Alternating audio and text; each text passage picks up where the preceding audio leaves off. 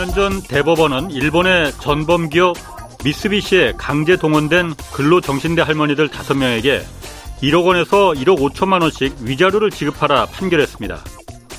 미쓰비시가 판결을 이행하지 않자 이 미쓰비시의 상표권과 특허권을 강제 매각해 현금화시켜서 이걸로 배상하는 절차가 지금 대법원 최종 판결을 기다리고 있습니다. 그동안 아무 말도 없던 우리 외교부가 지난달 갑자기 대법원에 이 판결을 좀 미뤄달라는 입장문을 전달했습니다. 또 새로 부임한 윤덕민 주일 한국 대사도 전범 기업 자산의 강제 현금화가 이뤄지면 한국과 일본 기업에 큰 돈이 걸린 비즈니스 기회가 날아갈 가능성이 있다면서 현금화를 동결해야 한다고 주장했습니다. 일본 대사가 말한 게 아니라 우리 한국 대사가 말한 겁니다. 이미 소송을 제기한 근로정신대 할머니 다섯 분 가운데 세 분이 돌아가셨습니다. 지난 4년간 일본의 입장은 한결같았습니다. 한국 정부가 먼저 해법을 내놓으라는 겁니다. 가해자가 아닌 피해자가 해법을 내놓으라는 일본의 으름장에 우리 한국 외교부는 전범기업 자산의 현금화 조치 동결로 지금 화답하고 있습니다. 네, 경제와 정의를 다잡는 홍반장, 저는 KBS 기자 홍사원입니다. 홍사원의 경제쇼 출발하겠습니다. 유튜브 오늘도 함께 갑시다.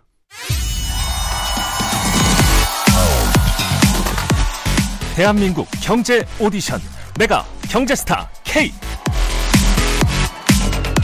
여러분 경제가 어려워서 힘드시죠? 그래서 준비했습니다. 대한민국 경제 오디션 내가 경제스타 K 힘든 경제 상황을 이겨낸 감동 스토리 우리 가정의 특별한 경제 공부법 슬기로운 투자 아이디어 경제와 관련된 이야기라면 모두 모두 환영합니다. 총 상금 6천만 원을 준비했습니다. 여러분의 많은 참여 기다립니다. 이 프로그램은 당신의 투자의 길을 춤추게 하는 새로운 투자 플랫폼 탱고픽에서 함께합니다. 네, 대한민국 경제 오디션 내가 경제스타 K 지금 그 사연을 12월 9일까지 받고 있습니다. 대상이 2천만 원, 최우수상 500만 원, 그리고 매달 이 월장원 50만 원씩 상금 주어집니다. 사연은 홍사훈의 경제쇼 홈페이지에 올려주시면 됩니다. 자, 오늘 국내외 경제 흐름 분석하는 원포인트 경제 레슨 시간입니다. 이종우 이코노미스트 나오셨습니다. 안녕하세요. 예, 안녕하십니까. 오늘 광복절입니다. 그래서 예. 어, 한국이 일본 경제 넘어설 수 있을지 뭐 요즘 이런 얘기가 많이 나오니까 분석도 시각도 좀 여러 가지가 있습니다. 예. 뭐 그래서 그거 좀 자세히 분석해 보겠습니다. 먼저 최근에 일본 경제 상황부터 좀 궁금하거든요. 어떻습니까? 예, 그 다른 나라 경제들이 모두 다 전망했던 거에서 상당히 후퇴하는 것처럼 예. 일본도 역시 마찬가지로 경제에 대한 전망치보다도 지금 실제 나오는 부분들이 계속 안 좋은 상태이거든요. 예. 작년도에 일본 경제가 1.6% 성장을 했습니다. 네. 그리고 올해 1분기에 마이너스 0.5%였고요. 음. 당초의 예상은 2분기가 3.18% 정도 성장할 거다. 예. 그 다음에 또 3분기가 되면 3.38% 성장할 거다. 예. 이렇게 이제 예상을 했거든요. 예. 근데 이제 지금은 그런 전망치 자체는 상당히 현실성을 많이 잃어버린 그렇지. 예. 상태고요. 예. 그래서 연간 전망치, 연간 경제 전망 성장 성장 전망치가 3.2%였다가 예. 지금 이제 일본 정부가 2.0% 정도로서 낮춘 상태입니다. 예. 근데 2.0%도 그러니까. 달성하기는 그렇게 쉽지 않을 거다라고 예. 하는 얘기들이 굉장히 많이 나오고 있는 상태고요. 예. 어, 굉장히 독특한 건 엔화의 약세가 굉장히 심하게 계속 진행이 되고 있지 않습니까? 네. 거기에다가 이제 유일하게 일본이 선진국 중에서는 금리를 올리지 않는 유일한 나라다. 음. 이런 게 아마 지금 일본 경제의 모습을 가장 대표적으로 보여주는 게 아닌가라는 예. 생각이 듭니다. 전체적으로 아. 예상보다도 경기가 못할 뿐만 아니라 예. 현재로서는 경기에 대해서 확신도 할 수 없는 상태이기 때문에 예. 그 현상을 유지하는데 지금 급급하고 있다 이렇게 예. 이제 볼 수 있겠죠. 그 일본 경제 잡지에서 요즘 뭐 그런 얘기가 자주 좀 나와요. 그러니까 한국의 어, 총생산 그러니까 GDP에 일본이 추월당할 것이다. 예. 뭐 이런 그 분석과 전망 기사가 좀 나오는데 예. 일단 한국하고 일본의 GDP 차이가 지금 그 얼마나 되는지 예. 1인당 GDP는 한국이 일본보다 지금 앞섰다고 하는데 예. 그리고 전체 총 생산이 그 한국이 앞설 가능성도 진짜 있는 건지 예. 어떻습니까? 그 1인당 GDP는 우리가 일본보다도 한 5천 달러 정도가 적습니다. 예. 그 우리나라가 3만 4,984달러거든요. 예. 작년도에. 예. 근데 일본이 3만 9,285달러니까 예. 한 5천 달러 정도 적은 거죠. 예. 근데 이제 그게 앞으로 역전이 될 거다라고 음, 하는 얘기가 아직까지는 예, 역전이 상당히 많이 있고요.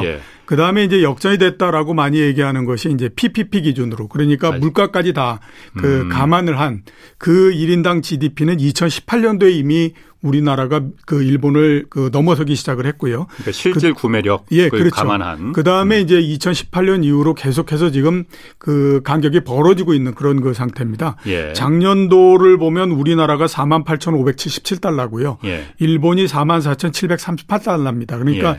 그 물가까지 다 감안을 하게 아. 되면 그거는 이제 우리나라가 대략 한 4천 달러 정도 더 많은 음. 그런 그 상태가 됐다라고 봐야 되고. 그러니까 그, 그 부분을 조금만 좀 풀어서 하면은 흔히 빅맥 지수라 고 하잖아요. 예. 맥도날드 햄버거 가격이 전 세계에서 뭐 가장 다 퍼져 있으니까. 예, 그렇죠. 일본이 예를 들어서 월급이 만 원인데 음.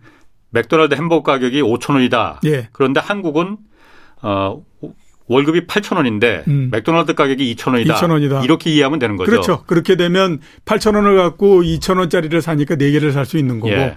만 원을 받는다고 하더라도 5천 원이면 두 개뿐이 못 받지 않습니까? 예. 그러니까 음. 상대적으로 그때는 이제 한국이 일본보다도 어, 훨씬 더 1인당 GDP가 높다. 이렇게 좀 여유가 있다. 쓸 돈이 예. 여유가 있다. 이렇게 예. 말하면 예. 이해가 그렇죠. 되겠군요. 예. 근데 이제 이렇게 GDP 우리가 1인당 GDP만 이제 굉장히 많이 얘기해서 그러는데요. 네.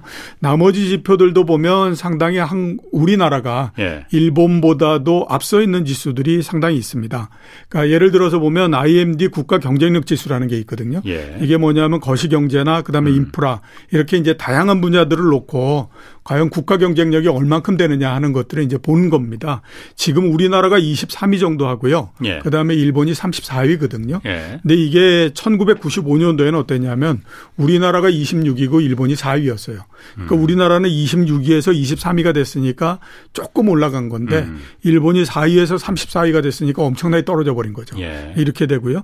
그다음에 뭐 다 아시겠지만 S&P 그 다음에 또 무디스, 피치 음. 이런 데가 이제 세계에서 3대 신용 평가 기관이지 않습니까? 예. 그 신용 평가한 그이 grade 예. 그러니까 그 우리나라 국채에 대해서 어, 어느 정도의 신용 평가를 해줬느냐 이 부분들을 보면 예. 우리나라가 일본보다도 한 두 단계 정도 높습니다. 예. 그러니까 이제 상대적으로 상당히 높다 이렇게 이제 볼 수 있고 예. 그 다음에 또 이제 제조업 경쟁력 부분 예. 이것도 또 평가하는 게 있거든요. 그게 이제 그 우리나라가 3위고 일본이 5위 정도 됩니다. 예. 똑같이 1990년도에는 어땠냐면 우리나라가 17위였고 일본이 2위 이렇게 됐거든요. 그러니까 전체적으로 보면 우리는 조금씩 올라갔고 일본은 음. 계속해서 내려왔고 예. 이런 형태가 돼버린 거죠. 그렇게 음. 되면서 이제 상당히 역전이 돼 있는 예. 그런 그 상태다 이렇게 볼 수 있습니다. 어, 그러면은 그 GDP 국민 총생산 같은 경우에는 예. 이게 어쨌든 인구하고도 밀접한 관계가 있잖아요. 그렇죠. 어쨌든 인, 일본이 인구가 우리나라도 물론 줄어들고 있지만은 음. 일본도 고령화가 돼서 인구가 줄어들고 있다고 하지만은 음. 절대 인구가 우리 한국보다 훨씬 많은데 예. 어, 우리가 GDP가 한국이 역전할 가능성이 있다. 뭐 이런 예, 예. 가능성에 대해서는 어떻게 생각하세요? 총 GDP가 역전하기는 굉장히 어렵습니다. 그렇죠? 그거는 예. 그 미국이 예. 아무리 뭐 경제 규모가 크고 어쩐다 그러더라도 예. 그 인구나 이런 거를 대비해 보면 예. 중국하고는 비교가 안 되잖아요. 네. 그러니까 중국 같은 경우에는 조금만 늘어나도 예. 1인당 GDP가 조금만 늘어나도 전체를 합치면 굉장히 커지는 거거든요. 그렇죠. 그거하고 똑같습니다. 그러니까 일본이 지금 우리나라보다도 음. 인구가 두 배 정도 크기 때문에 예. 전체 총 합친 그 GDP는 넘기가 굉장히 좀 어렵다라고 봐야 예. 되죠. 음. 작년도 보면 우리나라의 GDP가 달러로 기준해서 1조 8,100억 100억 달러입니다. 예. 그다음에 이제 일본이 4조 9,274억 달러니까 우리의 한 2.7배 정도 되거든요. 음. 그러니까 인구하고 대비해서 보면 우리보다도 조금 더 인구를 똑같다라고 보면 조금 더 높은 이제 그런 음. 정도인데 이게 문제가 뭐냐 하면 속도에서 굉장히 차이가 많이 납니다. 음. 우리나라 같은 경우에는 2000년도 대비해서 지금까지 그 총 GDP가 예. 3.1배 증가했거든요. 예. 근데 일본 같은 경우에는 거의 제자리 걸음이나 약간 좀 적어져 줄어들었어요. 그러니까 음. 2000년대 얼마였냐면 4조 9천억 달러 정도 됐었거든요. 예. 근데 그 말씀드렸던 것처럼 작년도에 4조 9,370억 달러니까 2000년도에 4조 9,680억 달러에 비해서는 300억 달러 정도 줄어든 거죠. 네. 그러니까 이렇게 이제 굉장히 많이 좀 그러니까 일본 같은 경우 굉장히 정치하는 형태 이렇게 볼 수 있고요. 또 하나는 이제 앞에서 말씀드렸지만 1인당 GDP 그건 이제 우리나라가 한 5천 달러 정도 적지 않습니까? 근데 이게 음. 조만간 아무튼 역전이 될 가능성도 있다. 이렇게 이제 많이 얘기하는 거는 왜 그 35시 클럽 있지 않습니까? 그러니까 그 인구가 5천만 명이 넘고 그 다음에 또 1인당 GDP가 3만 불이 넘는 나라. 예. 이거를 세계에서 제일 먼저 들어간 나라가 어디냐면 일본입니다. 1992년도에 제일 먼저 들어갔거든요. 음. 그리고 미국이 2년 후에 들어갔고 이렇게 됐는데 예. 일본이 그렇게 그 35시 클럽에 제일 먼저 들어가고 난 다음에 지금까지 29년 정도 이렇게 지났는데 계속 3만 달러대 정도에서 머물고 있습니다. 예. 물론 중간에 음. 보면 몇 번 정도 4만 달러를 올라 네, 올라간 적이 있었어요. 근데 그때는 이제 일본의 경제가 커져서 올라간 것보다는 달그 엔화가 굉장히 강세가 되니까 당연히 이제 달러로 환산하게 되면 보다도 커지잖아요. 예. 그렇게 해서 이제 그 넘어가고 이랬던 적이 있었거든요. 음. 근데 이제 그 일본이 제일 처음에 35시 클럽에 들어갔던 그 1992년도 같은 경우에 보면 우리나라의 1인당 GDP가 얼마냐면 8천 달러였습니다. 그러니까 8천 달러하고 3만 달러 정도였거든요. 예. 근데 지금은 보면 앞에서 말씀드렸던 것처럼 3만 5천 달러하고 3만 9천 달러인 거죠. 음, 그러니까 중간에 이 그 차이가 예. 굉장히 빠른 속도로서 계속 줄어들고 있는 상태니까 이게 음. 시간이 지나면 예. 결국 역전도 가능하지 않겠느냐라고 아. 하는 생각들을 굉장히 많이 하고 있는 거고 그 다음에 역전이 불가능한 건 아니다라고 생각하는 게 이제 5천 달러 정도니까 예. 가시권 내에 들어왔다라고 봐야 되거든요. 아. 그러면 2029년도 내지 2030년 정도 되면 역전할 거다. 이런 이제 얘기들을 많이 하고 있는 거죠. 그게 그런데 뭐 사실 기분은 좋습니다. 예. 기분은 좋은데 뭐 어쨌든 한국과 일본의 역사적인 관계는 뭐 특별하니까. 그렇죠. 애증관계. 어, 전 세계 어떤 나라든 바로 옆에 붙어 있는 나라하고 그렇게 관계가 돈독한 나, 그 나라는 없어요. 예, 예. 그런데 사실 일본 쪽에 있는 그 일본을 에 있는 학자들이나 일본의 경제 전문가들이나 이분들도 얘기 들어보면은 일본은 사실 고도 성장이 이미 끝난 단계 그런 나라 아니냐. 예. 어, 이제는 안정 단계에 들어가 있는 상태다. 그래서 성장이라는 거에 의미가 별로 없다. 음. 그리고 일본 자체에서 지금 어쨌든 어 한국은 일본이 지금 쪼그라들고 있다 이런 얘기하면 기분이 좋아할지 모르겠지만은 일본 내에서는 어, 물론 월급은 그렇게 안 오르지 않지만은 취업이 굉장히 잘 되고 있다. 예. 실업률 별로 없고 사람들이 사는데 그렇게 크게 불만이 없다. 그런 얘기 있거든요. 예. 그건 어. 맞습니다. 예. 그러니까 그 어떻게 생각하면 이제 거의 성장이 정체돼 있는 형태 예. 이렇게 볼 수 있거든요. 그러니까 일본도 그렇고요. 그 다음에 네. 이제 또 유럽의 국가들도 거의 그런 단계로서 들어가 있다라고 봐야 네. 되죠. 그러니까 경제라고 하는 것이 제일 처음에 시작을 해서 빠르게 성장을 했다가 음. 그 다음에 정점을 지나서 그 다음 단계가 되면 완전히 성숙 단계로 들어가거든요. 예. 성숙 단계에 들어가게 되면 성장이나 이런 것들이 굉장히 낮아집니다. 예. 1% 0. 몇 프로 이런 예. 형태로서 떨어져 버리는데 그렇죠. 일본 같은 경우가 이제 거의 그런 단계에 들어갔다라고 보는 거죠. 예. 그 다음에 이제 유럽도 그런 단계에 들어갔다 이렇게 음. 이제 보는 거거든요. 예. 그러니까 이게 일본이나 이런 데 성장이 그렇게 클 수가 없는 거고 음. 그 다음에 이제 일본에 있는 학자들이나 이런 쪽에서 얘기는 뭐냐 하면 한국도 시간이 지나면 그렇게 된다라고 그렇죠. 얘기를 네. 하는 거죠. 예. 그리고 그거는 우리가 부인할 수 없는 게 예. 우리나라도 보면 계속해서 지금 성장률이 떨어지고 있는 상태지 않습니까? 네. 그러면 어떤 시점이 되면 우리나라도 굉장히 성숙돼 있는 그 경제로서 그 바뀐다라고 음. 봐야 되는 거거든요. 예. 그렇게 되면 이제 어, 일본처럼 굉장히 성장이나 이런 것들이 더디기 때문에 예. 지금까지 왔던 이 그 추월했던 이렇게 빨리 올라갔던 속도 그래서 좁혀지는 간격 이게 지금과 같은 추세를 계속 유지하지는 못할 거다. 음. 이렇게 얘기하는 것이 이제 굉장히 큰 거죠. 그 요즘 좀 보면은 좀 주목할 그 좀 주목할 만한 게 어, 아까도 잠깐 말씀하셨지만 일본은 지금 금리를 올리지 않는 거의 유일한 나라고 예. 경기 부양 지금 돈 계속 풀고 있지 않습니까? 예. 아베노믹스가 지금도 계속되고 있는 거잖아요. 예. 그러다 보니까 어, 국제적인 헤지 펀드들이 음. 일본의 하락 쪽에 지금 베팅을 하고 있다고 예. 해요. 예. 뭐 손해를 받는지 이득을 받는지 모르겠습니다. 지금 예. 현재까지는. 예. 그거는 사실 일본이 지금 경제가 아, 뭐다 전 세계가 다 경기 침체에 들어가지만 유독 헤지 펀드들이 일본의 하락에 베팅하는 거는 음. 무슨 이유가 있고 의미가 있다고 좀 보여지거든요. 예, 전체적으로 뭐 굉장히 그 시간을 굉장히 많이 놓고 예. 일본 경제가 앞으로 계속해서 후퇴할 거니까 예. 그 계속 이제 일본의 자산을 매도한다 예. 이런 거는 아니고요. 예. 현재까지 진행되고 있는 거는 일시적인 형태로서 일단 볼 수 있습니다. 예. 어, 환도 팔고 채권도 팔고 주식도 팔고 모두 다 팔고 있는 그런 상태거든요. 우선 이제 보면 채권을 공매도 굉장히 많이 합니다. 7월 달 음. 같은 경우에 외국계 헤지펀드들이 일본의 장기 국채를 4조 5천억 엔 정도 내다 팔았거든요. 예. 우리나라 돈으로 따지면 45조 정도 되는 거죠. 어. 이게 왜 이렇게 내다 팔고 있냐면 예. 결국 일본도 금리를 올릴 수밖에 없을 거다라고 얘기를 하는 거죠. 금리를 올릴 수밖에 없을 거다. 예, 예, 예. 그럼 그 일본의 국채권을 왜 파는 건가요? 그러면? 그러니까 그 공매도를 하는 거기 때문에요. 아, 아. 그러니까 지금 어떻게 생각하면 예. 이제 그, 이, 그 높은 가격에서 팔고, 예. 그 다음에 이제 금리를 올리게 되면 상대적으로 채권의 가격이 떨어지는 거잖아요. 아, 그러면 이제 그때 그렇지. 다시 사가지고 아. 채워 넣어주겠다. 공매도니까? 예, 예. 이렇게 이제 가는 거죠. 그래서 돈을 벌겠다? 예, 예. 그렇게 해서 아. 돈을 벌겠다라는 건데, 예, 예. 지금 이거의 가장 큰 대항 세력이 누구냐면 일본 은행입니다. 예. 일본 은행이 7월 달에 외국계 헤지펀드들이 4조 5천억 원 정도 사는 동안에 예. 일본의 그 일본 은행은 16조 엔을 사, 사들였습니다.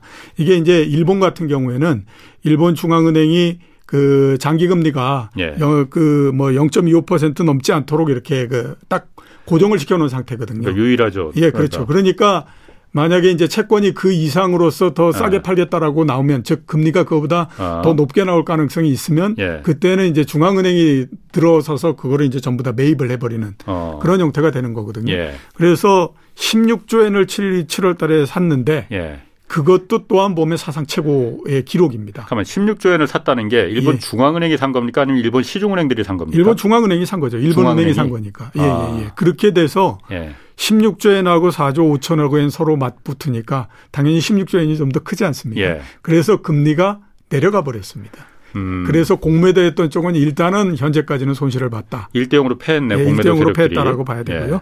두 번째는 보면 이제 엔화도 여기에서 굉장히 약세가 됐으니까 예. 강세 쪽으로 갈 거다라고 하는 쪽으로 지금 배팅을 하고 있는 그런 그 상태입니다. 아. 그러니까 그 그렇게 이제 계속 하고 있는데 예. 이거는 최근에 보면 조금 좀 들어먹혔다라고 봐야 되죠.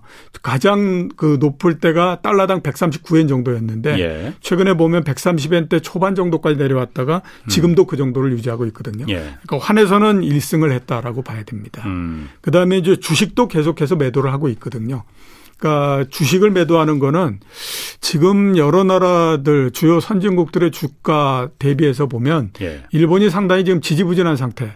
이렇게 이제 볼 수가 있습니다. 예. 거기에다가 이제 전 세계 시가총액에서 차지하는 비중도 일본 같은 경우에 계속해서 낮아지고 있는 그런 음. 상태라고 봐야 되거든요.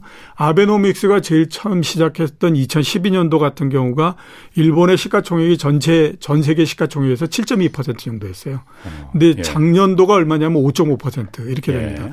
그러니까 상대적으로 계속해서 시가총액에서 차지하는 비중도 줄어들기 때문에 예. 계속해서 주식을 내다 팔고 있는 그런 상태거든요. 예. 그래서 이런 것 것들이 다 맞물려서 채권도 팔고 그 다음에 그 이 딸 이그 엔화를 사기 위해서 달러도 좀 팔고 예. 그 다음에 또 주식도. 주식도, 좀 매도하고 어. 이런 형태로 지금 계속 하고 있는 거죠. 그럼 아까 그 채권이 제가 귀에 쏙 들어오는데 헤지 펀드들이 계속 파는데 그걸 방어하기 위해서 일본 중앙은행이 어, 계속 사들인다. 예. 헤지 펀드들이 일단 1대 0으로 완패했는데 음. 계속 견딜 수 그런 전쟁이 예. 그 환 전쟁이 예. 채권 전쟁이 계속 이어질 거 아니에요. 예, 예, 그렇죠. 되게 영국도 몇십 년 전에 그렇게 해서 예, 파운드화해서 어, 파운드가 예. 폭락한 거잖아요. 예, 예.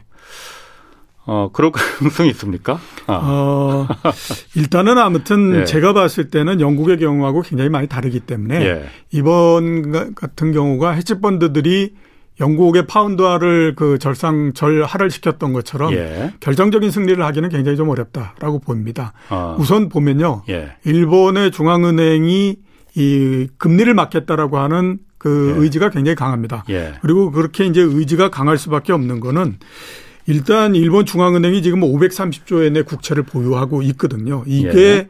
이제 이 그 보유액 중에 94% 정도가 10년물 국채입니다. 음. 전체 지금 발행 잔액이 1000조 정도 되거든요. 1000조 엔 정도 되는데 그중 일경인데 우리 돈으로. 예, 예. 그 예. 중에서 530조 엔을 갖고 있으니까 예. 53%를 중앙은행이 갖고 있는 거죠. 국채 53%를 예, 예. 예. 그런 거이기 때문에 예. 일단 아무튼 계속해서 공매도를 하려면 예. 어딘가에서 채권을 좀 빌려오고 아. 뭐 이렇게 해야 되는데 예. 일단 일본 중앙은행이 50%는 넘게 갖고 있는 데다가 아. 일본의 다른 금융기관들까지 다 따지면 예. 그 전체 갖고 있는 게 90% 정도를 일본의 음. 그 금융기관들이 다 갖고 있거든요. 아, 그러니까 공매도에 안 예, 내놓 그렇죠. 안 빌려줄 것이다. 예, 예. 그러니까 예. 이게 공매도를 하려면 예. 채권이 필요한데 예. 채권을 못 빌리면 이거 하기가 굉장히 어렵거든요. 아. 그러니까 그런 걸림돌이 하나 있다. 이렇게 이제 볼 수가 있습니다. 그렇군요. 예, 거기에다가 일본 중앙은행 같은 경우에는 예, 그 채권도 많이 갖고 있을 뿐만 예. 아니라 다른 금융기관들도 채권을 많이 갖고 있기 때문에 음. 여기서 금리가 계속해서 올라가고 이렇게 되면 굉장히 불편해질 수밖에 없어요. 그렇죠. 이자 비용도 많이 그렇죠. 들어가고 예. 그다음에 이제 뭐 만기가 됐을 때 롤오버를 예. 하고 하는 것도 굉장히 어려워지고 뭐 이런 형태가 되니까 지금으로서는 0.25%를 방어하겠다라고 하는 의지가 굉장히 강한 상태거든요. 그래서 아마 제가 봤을 때는 어, 결정적인 승리를 해치펀드들이 하기는 좀 쉽지 않을 것 같다. 이런 생각이 많이 듭니다. 근데 금리를 안 올리는 게 가능합니까? 일본도 지금 그 물가가 2%를 넘었잖아요. 예. 물론 다른 나라에 비하면 현저하게 좀 낮이지만 워낙 일본이 그 디플레가 심했던 나라기 예, 때문에 예, 예.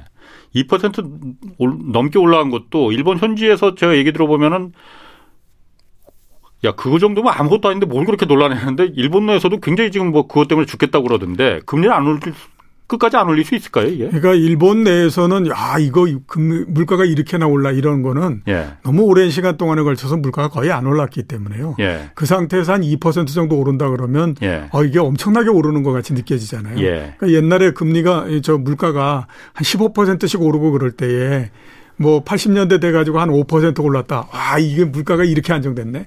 이렇게 음. 얘기를 하지 않습니까? 그러니까. 그거하고 똑같은 그 음. 원리거든요. 그래서 이제 어, 있는 사람들은 아 이게 물가가 상당히 많이 올랐다. 예. 그리고 그래서 굉장히 불편하다. 예. 이런 이제 얘기들을 할 수밖에 없는데 네. 이게 이제 그 어, 정부에서 봤을 때는 어차피 그 소비자 물가 이거를 가지고 많이 판단을 하지 않습니까? 예.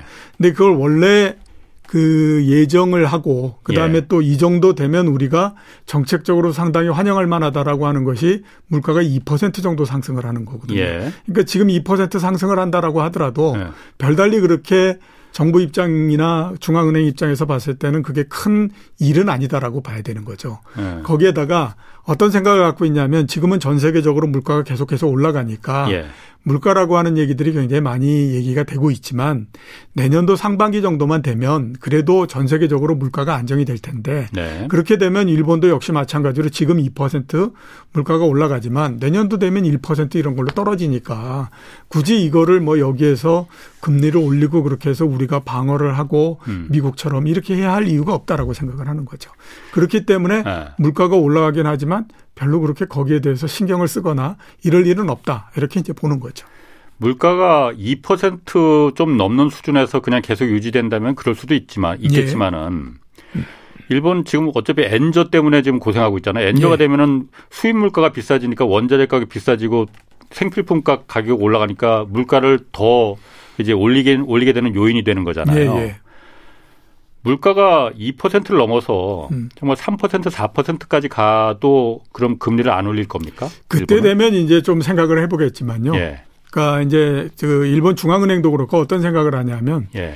엔화가 139엔 정도까지 갔었는데 예. 과거에 보면 140엔 정도를 넘지를 못했었다. 예. 이게 거의 한 30년 동안 예. 그렇게 되면 지금은 통제할 수 있는 범위 내에 들어가 있다라고 음. 봐야 되거든요. 예. 그러니까 그렇게 되면 이제 두 가지죠.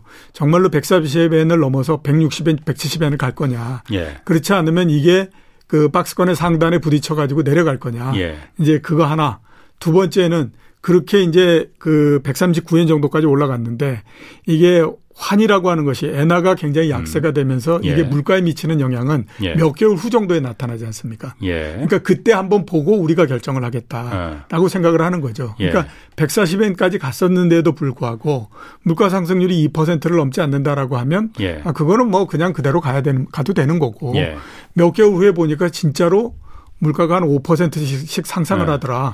그러면 그때는 이제 이거 좀 생각을 해야 된다 이렇게 예. 되는 거거든요. 예. 그러니까 지금으로서는 일본 정부나 일본 중앙은행이 봤을 때도 현재는 의사 결정을 할 때가 아니다. 예. 이렇게 이제 지금 보고 있는 거죠. 음. 그럼 아까 말씀하셨듯이 일본 정부가 발행한 국채가 천조 엔이라고 하셨잖아요. 예. 우리 돈으로 1경 원인데 예. 뭐 정말 그 가늠이 안 될 정도로 많습니다. 전 세계에서 뭐 단연 넘사벽일 정도로 국가 부채가 많은 나라잖아요. 금리를 안 올리는 거 아니 그 안 올리는 게 아니고 못 올리는 거 아닌가. 제가 일본의 수상이라 하더라도 예.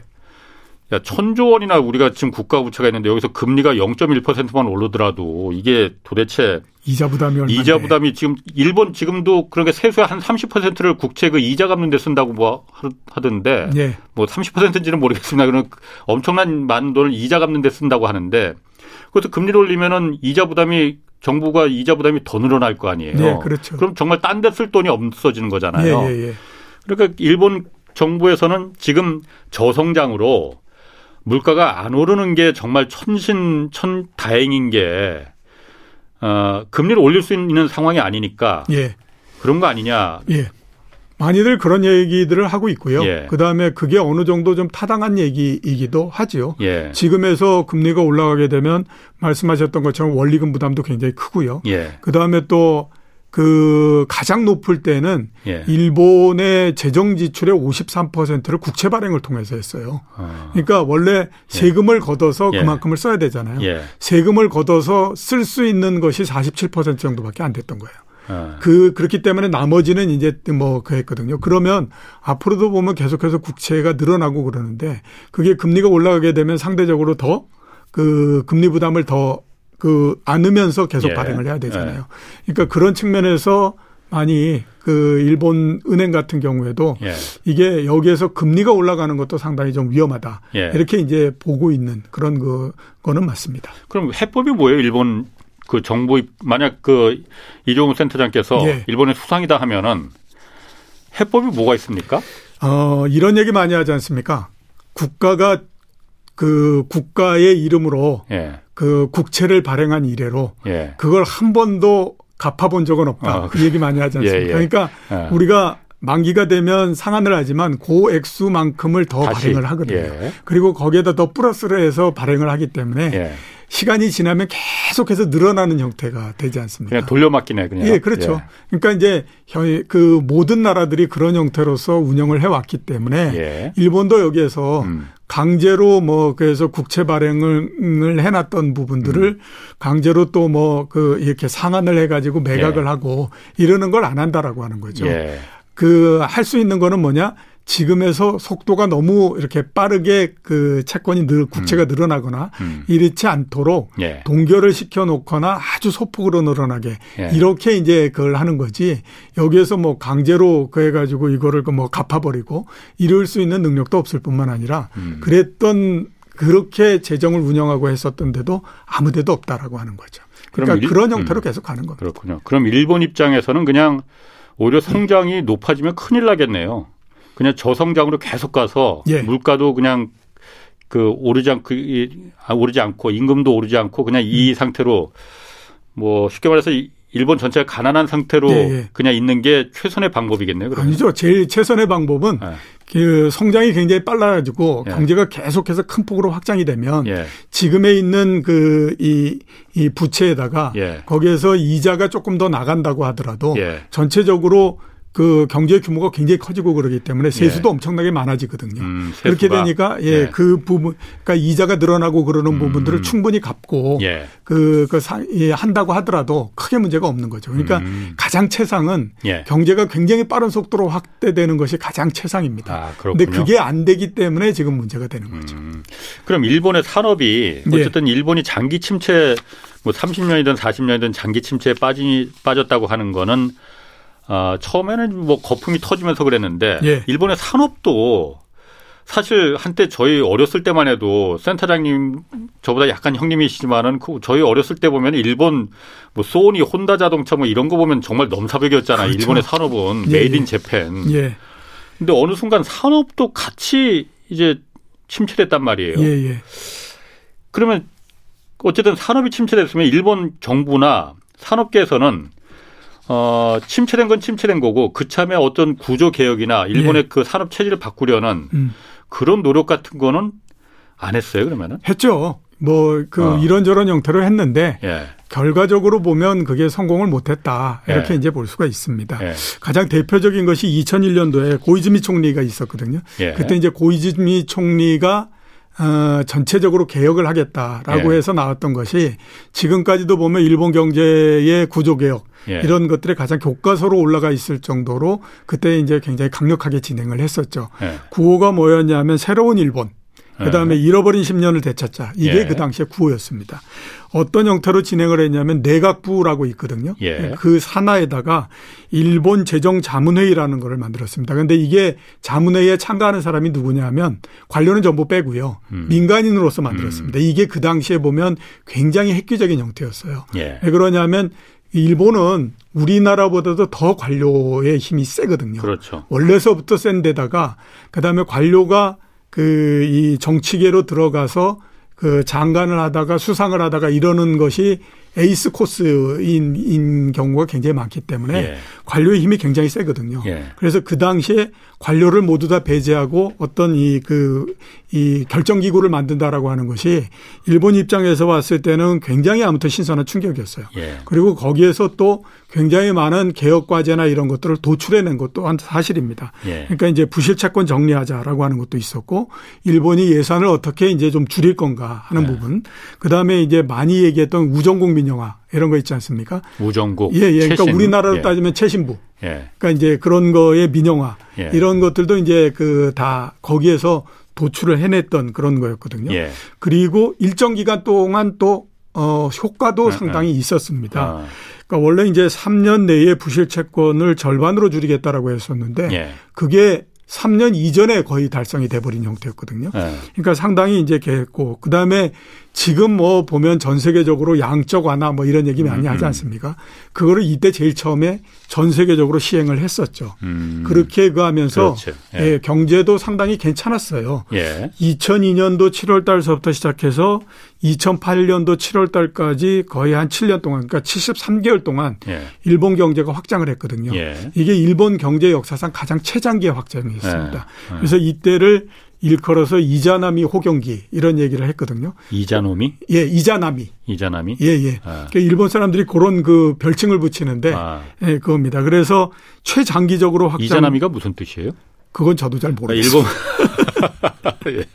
이렇게 이제 아. 굉장히 최장기 확장을 예. 했었고요. 예. 이렇게 그래서 전체적으로 굉장히 좋았어요. 예. 이렇게 이제 굉장히 좋았는데 결과적으로는 그거를 계속해서 이어가지 못했다. 이렇게 볼 수 있죠. 왜? 왜 못 이어갔어요? 어, 여러 가지 요인들이 있는데요. 어. 일본 같은 경우에는 이해관계가 굉장히 많이 걸리기 때문에 어떤 개혁이든지가 도출이 되게 되면 예. 거기에 대한 반대 세력이 굉장히 많이 생깁니다. 예. 일본의 족 의원이라고 있습니다. 그러니까 족 의원. 예, 족이라고 하는 것이 뭐냐면 한자인데 우리 가족할 때 뒤에 아, 족자 있지 예, 않습니까? 예, 예, 그 족자거든요. 아. 족 의원이라고 하는 게 있어요. 예. 그게 이제 뭐냐면 어, 일본 같은 경우에 보면 어, 일본도 마찬가지고 우리나라도 그렇고 예. 부처가 다 있지 않습니까? 그렇죠. 경제부처도 어. 뭐쭉 있고 예. 재정 재경부도 있고 뭣도 있고 예. 이렇게 있고 그다음에 또 그거에 맞춰서 국회에서도 뭐 그 재정경제위원회 뭐 이렇게 음. 해가지고 쭉 위원회 있지 않습니까? 예. 그거 맞춰서 일본 자민당 내에서 똑같이 이제 그 이 이 맞, 맞춰서 이렇게 분야별로 이렇게 음. 그 의원들을 배분을 한 거거든요. 아, 그러니까 국회 상임위 배분하듯이. 예, 예 배분하듯이 아. 이제 예. 자민당 내에서도 그렇게 예. 한 건데 이게 장점이 뭐냐면 오랜 시간 동안 이걸 맡고 있기 때문에 전문성이 굉장히 뛰어나게 되죠. 그렇죠. 예, 그렇게 있으면. 되는데 예. 이게 또 부정적인 부분들은 뭐냐? 완전히 이게 로비 창구와 아. 이해관계 창구 이런 것들이 되는 거죠. 유착이 된다 이거죠. 예, 그렇죠. 아. 그래서 고이즈미가 그 개혁 이렇게 했을 때 가장 예. 큰게 우정국을 개혁하는 그런 부분들이었거든요. 예. 그게 우정국이라고 하는 것이 일본에서 엄청나게 많은 그 최신 예금도 갖고 있고 이래서 예. 그 힘이 엄청나게 강한 데입니다. 음. 그래서 이거를 이제 그 개혁을 하겠다라고 했었는데 중의원은 통과됐는데 참의원에서 우정족에 있는 의원들이 음. 모두 다 반대를 해버려 가지고 음. 이게 부결이 됐습니다. 예. 그래서 그때 이제 그이 이 의회를 한번 해산하고 예. 다시 선거를 해가지고 다시 뽑아가지고 결국 통과시키고 이랬거든요. 예. 그 정도로 일본 내에서는 이 그 개혁에 대한 반대 세력 이게 예. 굉장히 큽니다. 예. 거기에다가 이제 또 일본의 정치라고 하는 것이 보면 이권 정치가 굉장히 많습니다. 왜 이런 얘기 많이 하지 않습니까? 1955년도서부터 지금까지 거의 70년 정도가 되는 기간 동안 예. 그 일본은 4년 정도를 제외하고 전부 다 자민당이 계속해서 집권을 했다. 예. 세상에 어떤 그 이 선진국 중에 이런 나라가 어디 있느냐 이런 얘기 많이 하잖아요. 예. 그 가장 큰 원동력이 뭐냐면 이권 정치가 서로 맞물리기 때문이다. 어. 라는 얘기를 많이 하거든요. 예. 역시 마찬가지로 예. 어떤 개혁을 하거나 뭐 이렇게 하거나 하려면 예. 그이 이권 정치라고 하는 부분들이 계속해서 걸리는 형태가 되거든요. 음. 음. 이게 이제 상당히 좀 문제가 된 이런 부분들이고 예. 그다음에 또 의사결정에 관한 구조가 없습니다. 일본 음. 한번 보시면요. 옛날서부터 보면 일본 왕이 있죠. 예. 이건 일본을 대표하는 사람. 예. 대신에 통치는 쇼군이 하지 않습니까? 예. 이런 예. 형태가 되거든요. 그러니까 예. 이게 의사결정 구조가 양분돼 있는데 예. 이게 정치만 그런 것이 아니라 기업도 마찬가지예요. 그러니까 그걸 우리나라가 받아서 회장이 있고 그다음에 명예회장이 있고 이런 아. 형태가 되잖아요. 그러니까 이게 의사결정 구조가 이런 형태가 되다 보니까 보통의 경우에는 의사결정 구조가 그대로 이렇게 굴러가는 형태가 되는데 예. 문제가 뭐냐면 이, 이 그 개혁이나 이런 것처럼 굉장히 하기 어려운 일이 되면 예. 너나 없이 의정, 의사 결정 구조에서 내가 의사 결정을 했다라고 예. 하는 것에는 계속 빠져나가는 형태가 되죠. 음. 그렇게 되다 보니까 예. 의사 결정도 모호하고 예. 그다음에 이해관계도 굉장히 엇갈리고 이렇게 예. 되니까 힘을 받지를 못한 형태가 된 거죠. 음. 그러면서 점차적으로 어, 개혁 과제가 후퇴해 버리고 달성이 안 됐다. 이렇게 이제 볼 수 있는 거죠. 아, 그 정치가 그러니까 산업을 경제를 발목을 잡은 거군요. 예. 그렇군요. 그 아까 이자나미가 그 밖에 계신 우리 PD가 급히 검색해서 찾아오셨네. 이자나미가 일본 건국시, 건국 신화에 나오는 세상을 만든 여신이라고 해요. 아, 예, 어? 예. 어? 세상을 만든 여신이 그래서 음. 이자나미다. 그래서 이자나미. 그게 아마 이제 아.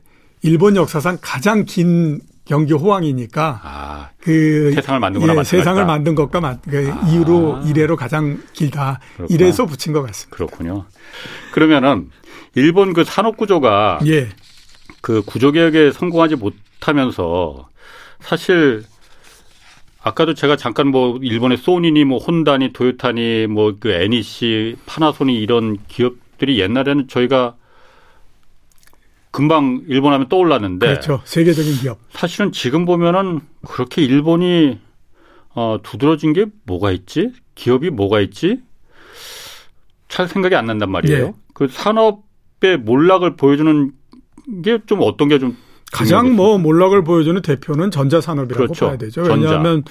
어 과거서부터 일본은 전자산업이 네. 굉장히 강했습니다. 예. 그랬기 때문에 그 뭐 일본 제품이 예. 전 세계의 제품을 휩쓸었다라고 봐야 되거든요. 그렇지. 근데 그게 예. 지금은 예. 보면 뭐 워낙 그 몰락을 해버린 상태니까 예. 어 지금은 어느 정도냐면 일본에 있는 그 어지간한 그러니까 뭐한 10개 정도 위에 있는 10개 정도 되는 전자회사를 다 모은다고 하더라도 예. 삼성전자보다도 힘이 약합니다. 예. 그런 정도니까 뭐 얼마나 크게 몰락했는지 알 수 있죠. 예. 이게 몰락한 이유가 몇 가지 있는데 물론 뭐 기업적인 측면도 있고 막 그랬는데 우선 보면요. 1990년대에 글로벌화하고 그다음에 인터넷 시대 이런 거 열렸지 않습니까? 여기에 진짜 적응을 못 했기 때문에 그렇습니다. 음. 이게 TV라고 하는 것이 약해진다라고 하는 거를 일본은 인정을 하지 않았어요. 예. 그렇기 때문에 어떤 일을 벌렸냐면 2000년도에 디지털 방송이 이제 그렇지. 활성화되니까 네.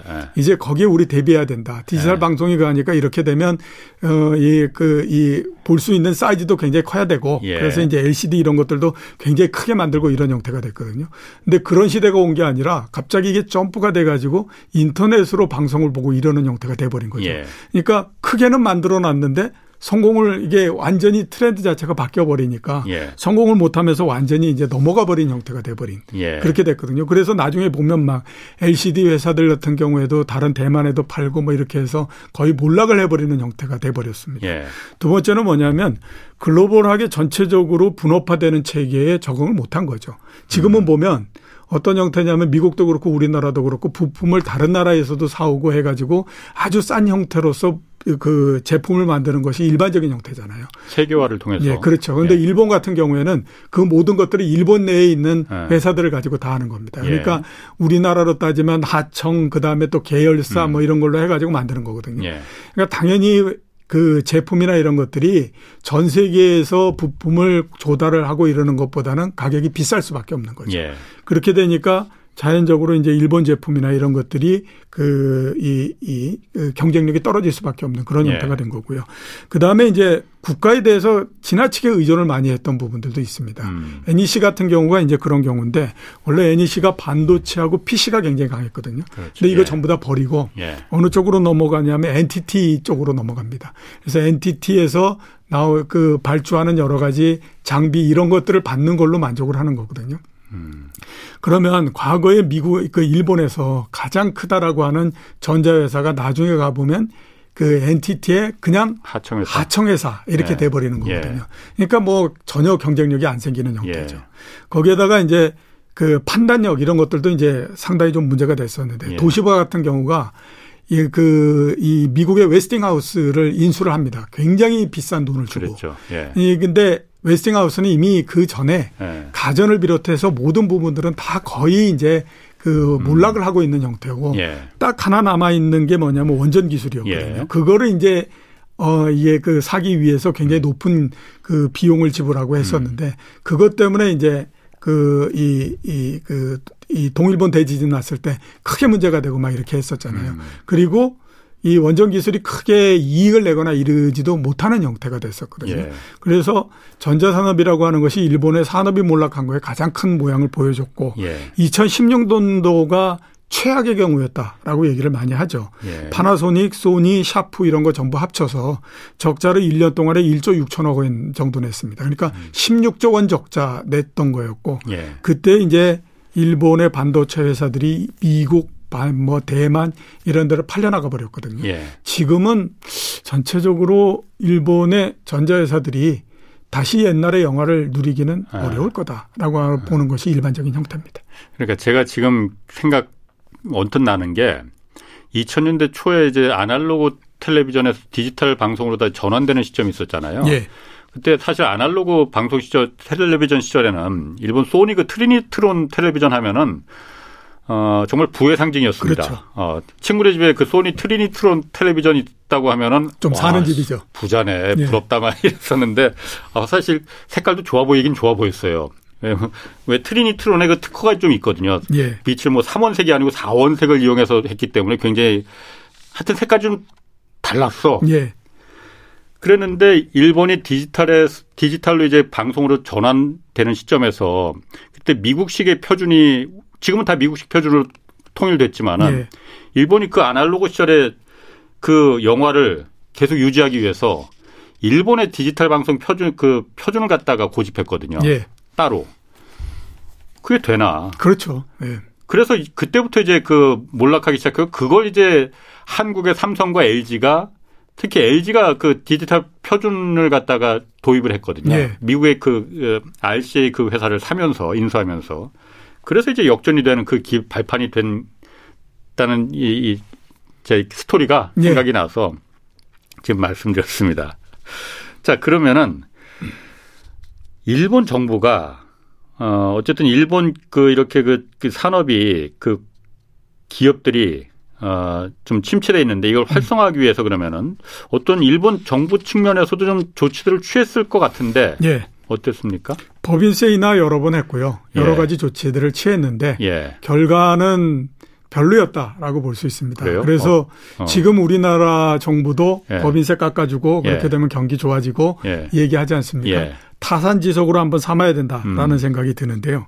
아베노믹스 하면서도 법인세 인하 많이 했거든요. 예. 그때 일본 정부가 갖고 있었던 생각이 뭐냐면 아 기업 이익이 늘어나면 임금 올려줄 거고 예. 그러면 소비도 늘어날 거다 이런 예. 생각을 했습니다. 예. 실제적으로 법인세 깎아줬더니 예. 그 이익이 늘어난 건 맞거든요. 예. 근데 뭐냐면 임금을 올려주지는 않고요. 오히려 비정규직 근로자들의 비중을 훨씬 더 확대해 버리는 그런 음. 형태가 됐습니다. 그렇게 되니까 당연히 법인세는 깎아줬고 네. 비정규직이 늘어나니까 기업이 그 기업에 남는 거는 굉장히 많아지잖아요. 예. 그래서 유보 금액이 굉장히 컸, 그 늘어나는 형태가 됐죠. 사내 유보금. 예, 사내 유보금이 예. 2020년도에 일본 기업들이 가지고 있는 사내 유보금이 얼마냐면 484조 엔입니다. 예. 그러니까 우리나라 돈으로 따지면 한 400, 4,500조 정도 되는 거죠. 예. 어마어마한 예. 돈이지 않습니까? 예. 9년 연속 계속해서 상승을 했고요. 10년 전에 비해서 1.6배 늘어났습니다. 예. 그러니까 이거를 보면 법인세를 깎아준다고 하더라도 기업들이 뭐 적극적으로 정부가 원하는 형태 이런 음. 모양들을 만들지 않고 예. 기업들 내에다 계속 쌓아놓는다 이렇게 예. 가는 거죠. 그렇게 되니까 일본 정치계에서는 어떤 얘기하냐면 아니 돈을 벌게 해줬더니 원하는 거는 해주지 않고 자기 주머니만 채운다. 이렇게 예. 이제 얘기를 했어요. 그래서 자민당에서 사내 유보금에 대해서 세금 매기자 이런 예. 얘기 했거든요. 그게 과거에 우리도 한번 그 얘기 했었거든요. 아니, 박근혜 정부 때, 예, 박근혜 정부 때 똑같은 어. 얘기 하지 않았습니까? 투자, 사내유보금 투자 안 하고 쌓아두면은 예. 환류 세제로 해서 그 절반인가는 이제 그 세금으로 환수하는 예. 있었습니다. 예. 그게 이제 일본에서도 똑같이 그렇게 됐고요. 아. 그 다음에 이렇게 기업들의 그 행동이나 이런 것들이 굉장히 보수적이고 예. 뭐 보상을 해주고 이렇지 않으니까 문제가 뭐냐면 전체적으로 경제 자체가 굉장히 위축이 돼버리는 형태가 됩니다. 소비가 굉장히 위축됐는데 작년도 같은 경우를 보면 일본 사람들이 총 수입의 34% 정도를 저축을 합니다. 예. 그러니까 많지도 않은데 뭐 월급이 계속해서 동결돼 있었으니까 예. 버는 것도 많지 않은데 그 중에 34%를 저축을 하다 보니까 소비가 잘 될 리가 없겠죠. 예. 그죠? 그렇게 되고 그렇게 되다 보니까 또 어떤 일이 벌어지냐면 일본의 금융자산만 계속해서 늘어납니다. 예. 어, 작년도에 일본의 금융자산이 2023조 엔으로 예. 사상 처음 2천조 엔을 넘었거든요. 예. 이게 30년 만에 두 배가 돼버린 겁니다. 그러니까 어, 기업의 그 음. 이렇게 음. 어떤 지원을 해서 경제를 예. 활성화시키려 했으나 기업이 그걸 듣지 않았고 그렇게 되다 보니까 경제가 전체적으로 계속해서 수축돼 버리는 형태 예. 이런 형태로 계속 진행됐다 이렇게 볼 수가 있는 거죠. 그러니까 그 법인세 인하 문제는 뭐 사실 이게 뭐 법인세 인하라는 게 정치적인 문제로 지금 변화가 돼 버려 갖고 언급하기가 좀 조심스럽긴 하지만은 기업들은 세금 깎아준다고 투자하지 않거든요. 예, 맞습니다. 돈 되면은 세금 안만 높아도 예, 예. 투자합니다. 예. 돈 많이 벌릴 것 같으면 그렇죠. 세금 얼마를 가든지 항상 투자하죠. 아니 그러니까 그 아까 말씀하신 일본 그 과정이 똑같거든요. 일본도 사내 기업들이 법인세 깎아주니까 그걸 다 사내 유보시켰다는 예. 거잖아요. 물론 사내 유보금이 그냥 현금 아닙니다. 예. 현금도 물론 있죠. 예. 근데 현금성 자산들 뭐 단기 채권이나 부동산도 있고 그러니까 사업용으로 앞으로 투자할 그 사둔 땅이나 이런 부분도 산업으로 물론 들어갑니다. 그러니까 이런 거는 현금으로 보면 안 되는 거 아니냐. 아, 부동산이 어떻게 무슨 그 공장 지으려고 예, 예. 지은 땅도 있지만 생산 활동에 쓰는 거는 아니니까요. 우리나라 그 특히 재벌 대기업들의 그 부동산 그 투자 부분은 상당 부분이 시세 차익을 목적으로 하는 거지 공장 지으려고 거기 땅 사는 거 아닙니다. 예. 그러니까 그런 부분이 지금 올해만 해도 아, 작년까지 거의 천조가 가까이 됐다거든요. 엄청나게 늘어납니다. 10대 재벌 같은 경우에는 그 산업부 속도가 코로나 때 그렇게 다들 힘든다고 하는데 뭐 37조인가가 정확하게 제가 얼마 전에 봤었는데 37조 원인가가 더 늘어났다는 거예요. 네, 오히려. 당연합니다. 그거.